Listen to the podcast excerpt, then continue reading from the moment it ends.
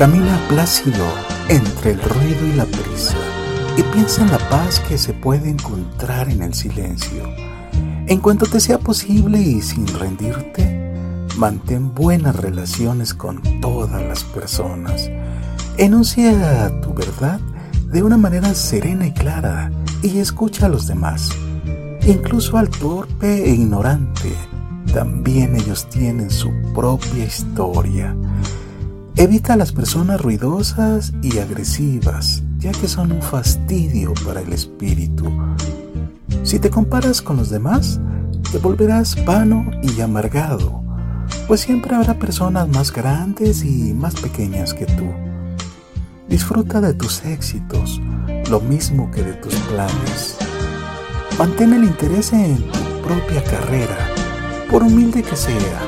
Ella es un verdadero tesoro en el fortuito cambiar de los tiempos. Sé cauto en tus negocios, pues el mundo está lleno de engaños. Mas no dejes que esto te vuelva ciego para la virtud que existe. Hay muchas personas que se esfuerzan por alcanzar nobles ideales. La vida está llena de heroísmo. Sé sincero contigo mismo, en especial no finjas el afecto y no seas cínico en el amor, pues en medio de todas las arideces y desengaños es perenne como la hierba. Acata dócilmente el consejo de los años, abandonando con donaire las cosas de la juventud. Cultiva la firmeza del espíritu para que te proteja de las adversidades repentinas. Muchos temores nacen de la fatiga y la soledad.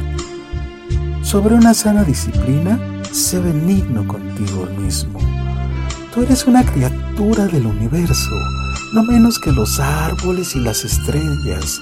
Tienes derecho a existir, y sea que te resulte claro o no, indudablemente el universo marcha como debiera.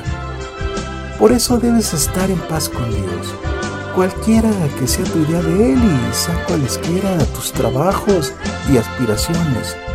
Conserva la paz con tu alma en la bulliciosa confusión de la vida.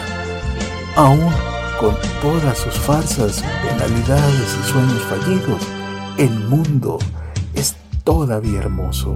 Sé cauto. Esfuérzate por ser feliz. Autor Max Herman. Voz Antonio Choperena.